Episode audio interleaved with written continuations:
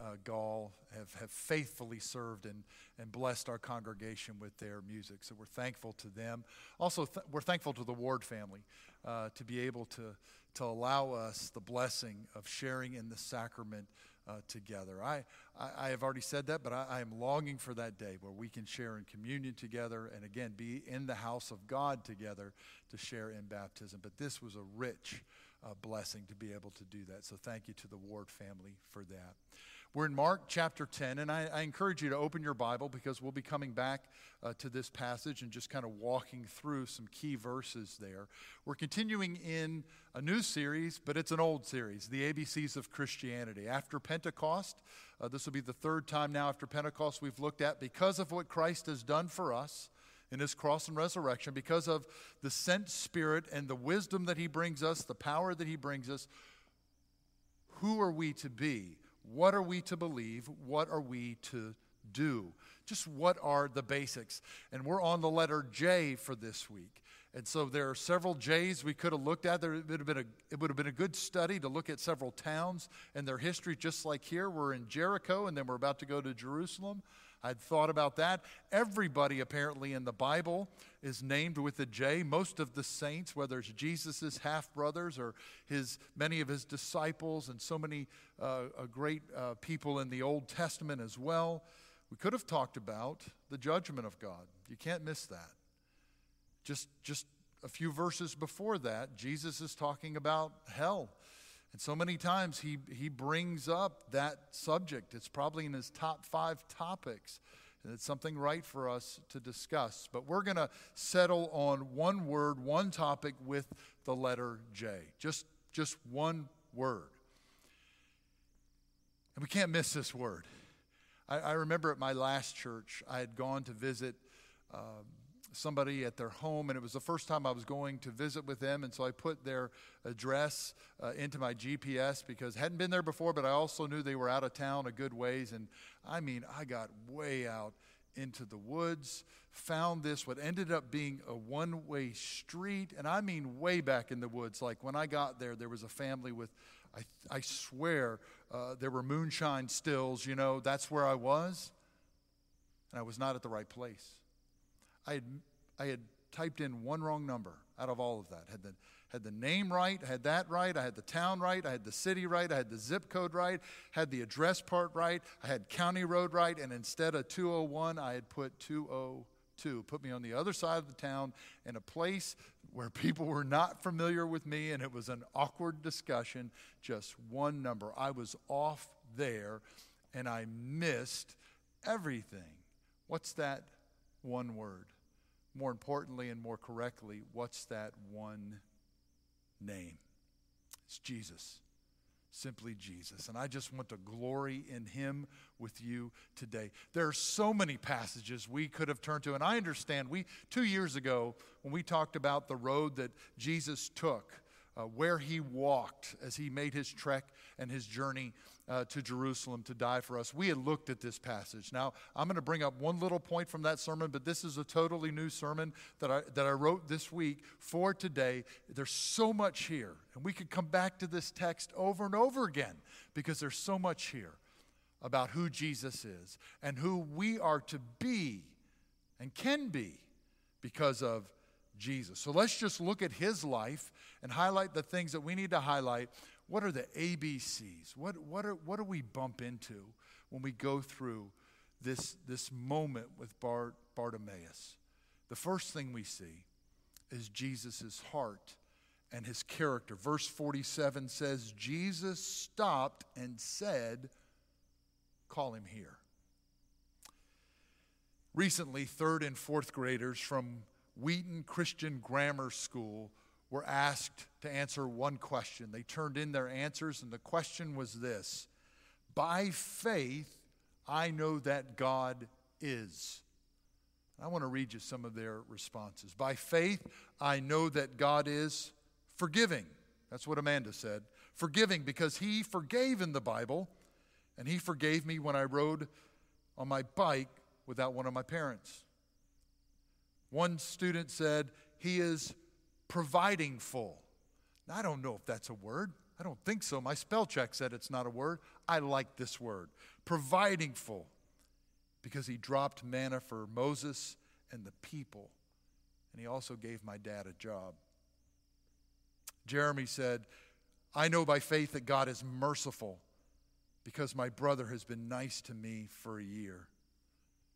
That's, that's beyond merciful. That's, that's all powerful for one sibling to be nice to another sibling for a whole year. I know that God is faithful because the school bill came and my mom didn't know how we were going to pay it. Two minutes later, my dad called and said that he just got a bonus check, and my mother was in tears. I know by faith that God is sweet because he gave me a dog. God tells me not to do things that are bad. And I need that sometimes. And then this last one. By faith, I know that God is caring because he made the blind man see. And he made me catch a very fast line drive that could have hurt me. He probably sent down angels. I thank young Paul for that. Jesus is sweet and caring and faithful. Yes, and I believe he is providing full. Bartimaeus banked on that. Bartimaeus banked on the heart and the character of Jesus. Jesus, son of David, have mercy on me. By the way, where, where was this and when was this? Jesus had been making this trek to Jerusalem.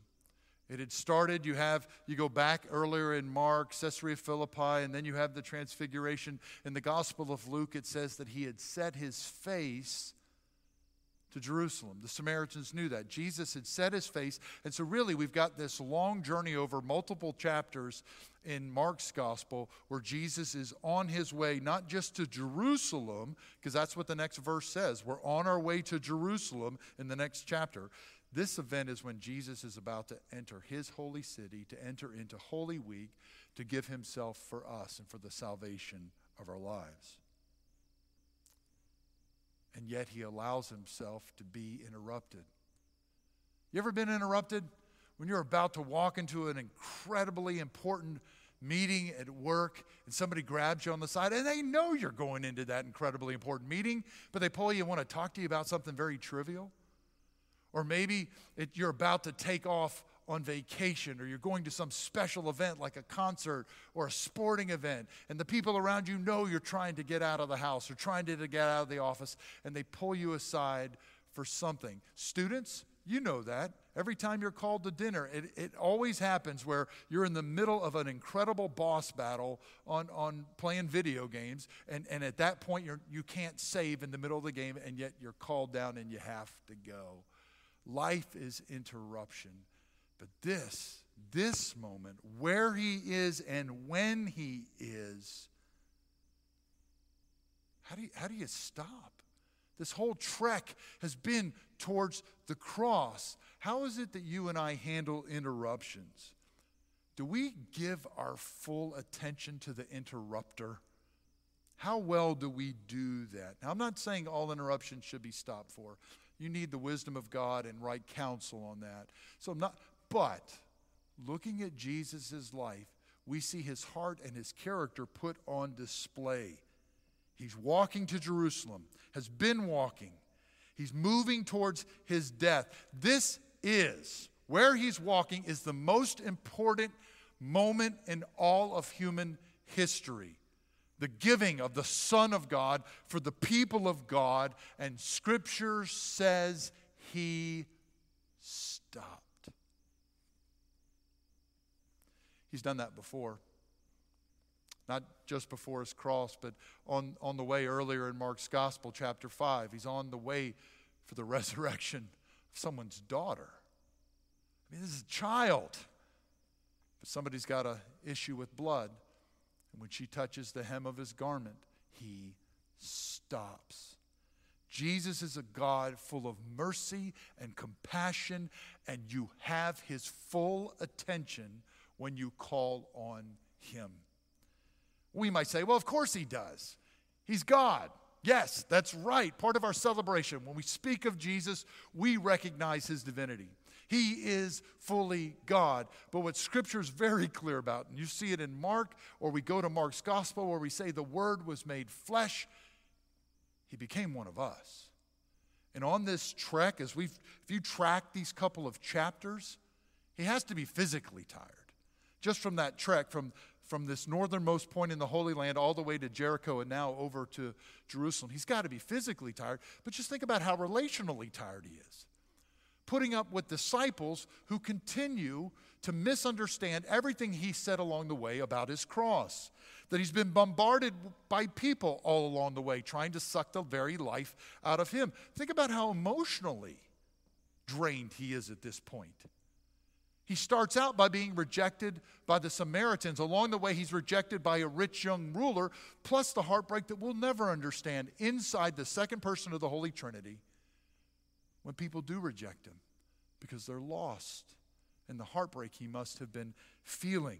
Jesus, along this way, he's talked about his death one time, two times, three times. The shadow of the cross has been over this entire trek spiritually, in some sense, he was probably drained, besides all the ways in which he's having to teach some very tough truths about divorce or about hell or about riches. And I wonder what the response was by others to that. All of that would have been taxing.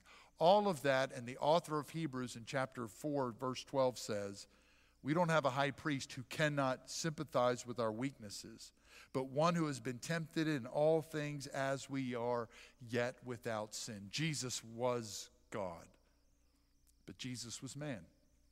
Made man. He felt it all physically, emotionally, relationally, probably in some sense spiritually.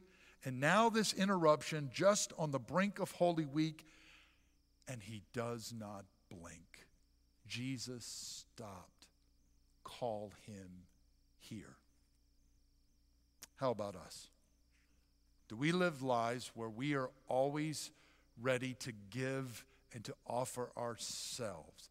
Now, again, that can only happen when we do what we've talked about in our Leaving the Wilderness series, when we've Sabbathed well, when we've rested well, when we've been in the Word of God and, had, and, and have done the spiritual disciplines well, when we've been encouraged relationally because we're putting ourselves in mentor relationships and, and, and friendship relationships to be encouraged we do that, we watch Jesus' life, we should be built up enough. And by the way, Jesus lived all that out. We've talked about that. He Sabbathed well, he worshiped well, he was with a key group of three and of 12 well, and that's why partly he can give himself away like this.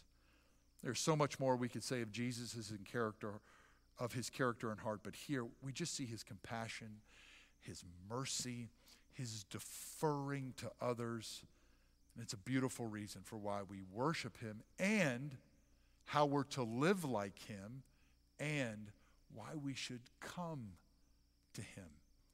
He's a God who will hear you, he will stop and give you his attention. How do you need to hear and to respond to that today? A few more things, though. Not only do we see his compassion or his heart or his character, we also see his power in verse 52. Speaking of the, of the blind man, he regained his sight. Now let's just do some math here. I know for many of us we're watching this early in the morning, but this, this let's just do some math. It may be difficult. How many people have been cured of blindness up to this point? Matthew 9, you have two men. And then when John the Baptist uh, gets his report about Jesus, they say the blind have see, are seeing, so that's plural. And then in Matthew 12, you have one. Matthew 15, it's plural again. Matthew 20 has two, though our passage and Luke's passage have one. We can talk about that sometime. Matthew 21, it's plural again. Matthew, Mark 8, you have that healing before this healing. John 9, you have one who's been blind before birth. And then John's testimony elsewhere is since the world began, it has been unheard that anyone opened the eyes of anyone who was born blind. So let's do that. It's one plus the one, and the plural plus the two Carry the 1 times pi, square root, x plus y, just over and over again. Which hasn't been, everybody's seen somebody do something like that. Why can he do it? Because Jesus was not made, just made flesh, but a great truth we always celebrate that he is the divine Son of God. He is God. The Word was God. And you've seen that throughout Mark's gospel. I mean, there's so many miracles here. We don't get a lot of teaching, but it's miracle after miracle after miracle. Why? Why the wind and waves obey him? Why these several issues with blindness can they be healed? How is it that he can resurrect the dead? How, how is it that he can confront the spiritual warfare that seems to be almost every page of Mark's gospel? Because he is the Son of God. He is God. And if there's anything as a pastor I would say to you, whether it's a physical healing or an issue with spiritual warfare, an issue with fear over wind and waves, when you bump into this truth, just don't let it cause you to be overwhelmed by the power of God.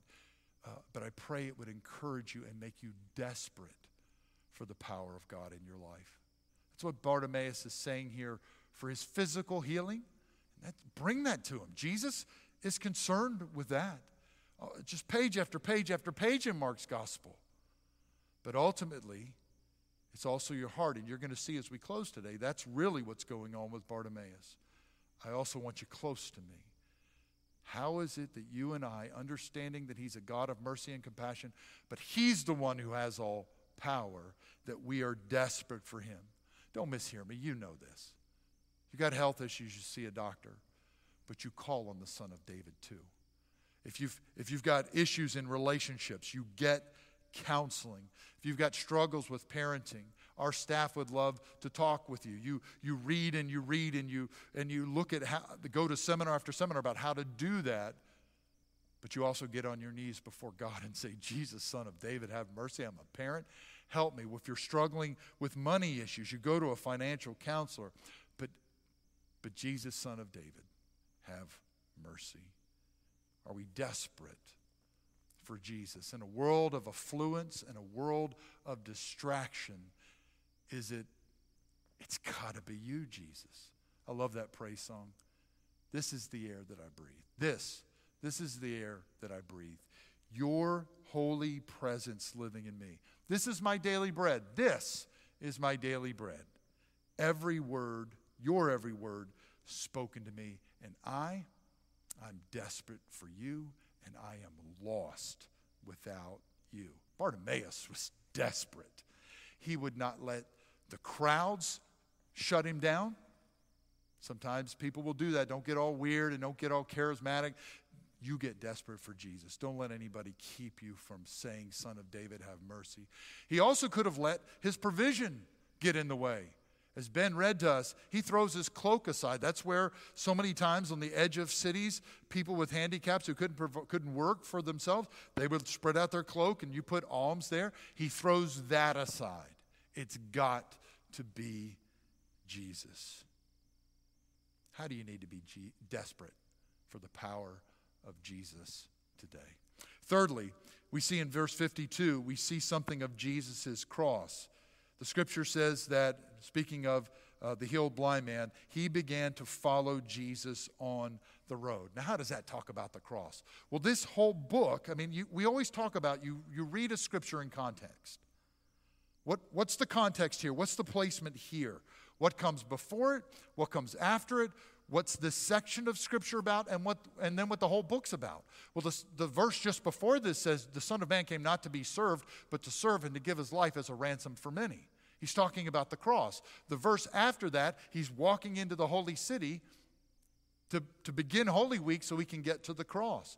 The context or the, or the section of this scripture has been a journey. that began with the healing of a blind person, and then he makes his trek to here, and then another healing of a blind person, and he walks into his city. It's all been about in that in those in that section on that trek three different times Jesus has said, "I'm going to die. I'm going to die. I'm going to die."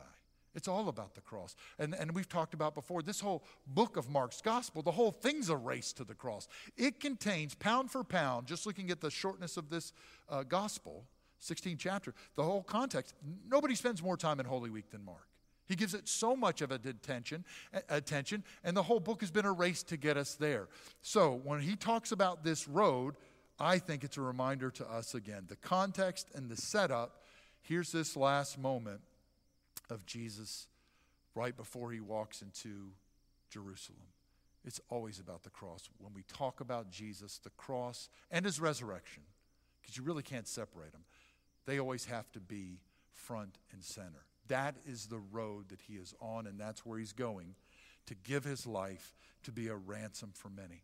Uh, if you don't know Jesus, I pray you want his power. I pray you're attracted to his heart and to his character, but ultimately, it's his cross.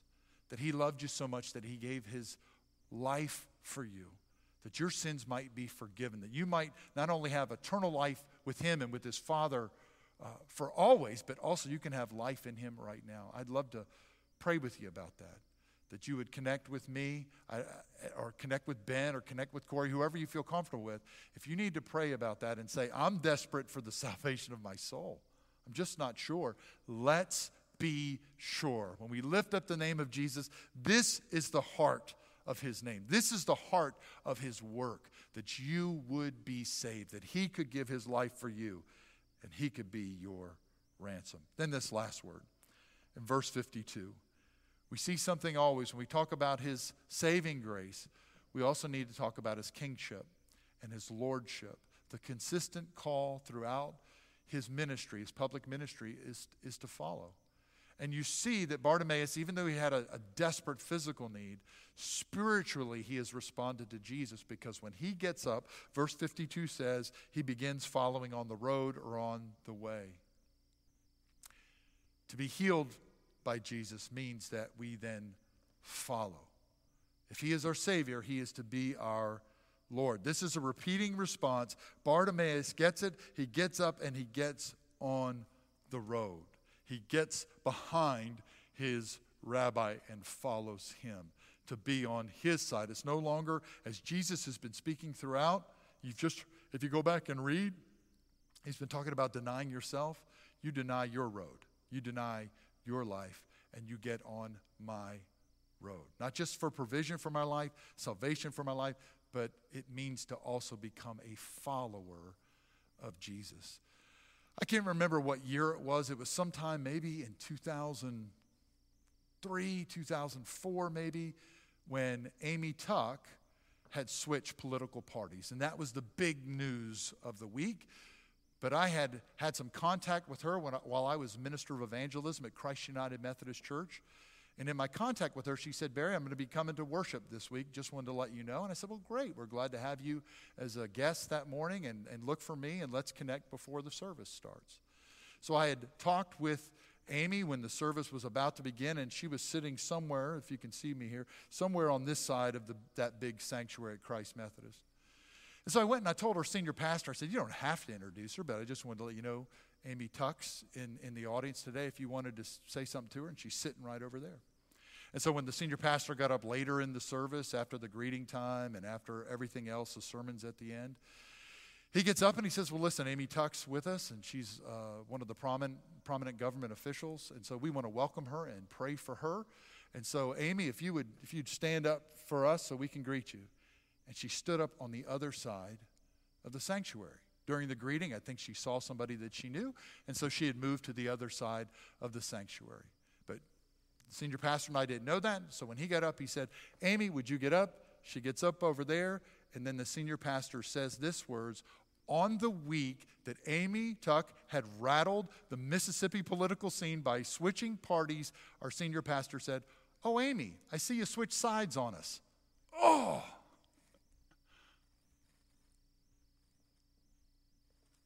Every time we encounter the saving grace of Christ and the mercy of Christ and the power of Christ, it means we switch sides. You've got to get on the road. The, the world has its road, this broad road. Your friends will have certain roads they want you to travel down. I've got my own agenda. I've got my many roads. I've got my family's expectations, my family roads. I've got our church's roads. I've got all these roads that everybody expects me to take, or these roads that I've fashioned for myself to take. What has been routine throughout Mark's gospel if you meet Jesus, you get up and you follow. When you meet Jesus, when you've been blessed by Jesus, you've been saved by Jesus, you've been healed by Jesus you get up and you follow. Let's pray about all these things. Let's pray. Father, we, we thank you for this morning just to glory in who your Son is, to see his mercy and compassion. If there are those of us here who were doubting or who, who, who needed that today, help us to bank on that as Bartimaeus did. I pray also as we look at our own lives that we will have built in enough margin in our lives so that we could be interrupted and stopped as Jesus so beautifully did for Bartimaeus. Father, I pray for the power of Jesus in our lives. We routinely see him sharing that power throughout this gospel. And I pray he would be the first person we turn to, that we would be desperate for his power in our lives for physical healing, for emotional healing, relational healing, spiritual healing, to be sanctified and to live the life he's called us to live. Father, we thank you for Jesus' cross. To be able to see the heart of his ministry and the heart of, of, of everything as he is just moments before Holy Week. And Father, again, if there are those here that need to pray that prayer, I pray they confess their sin before you, repent of that sin, and, and ask you to, to, to be the Lord of their life, that your Spirit would enter into them and make them a new creation. And Father, we pray that we won't stop there because that's not the pattern. That we would be on your road, not our road, not anybody else's road, but we would follow and we would get on the way. Holy Spirit, help us to see that. Give us your wisdom and your discernment to see where we have set up other purposes, other wills, other plans, and other roads that are not Jesus' road. Help us to get up and to get on his way. And it is in the name of Christ that we pray all these things. Amen.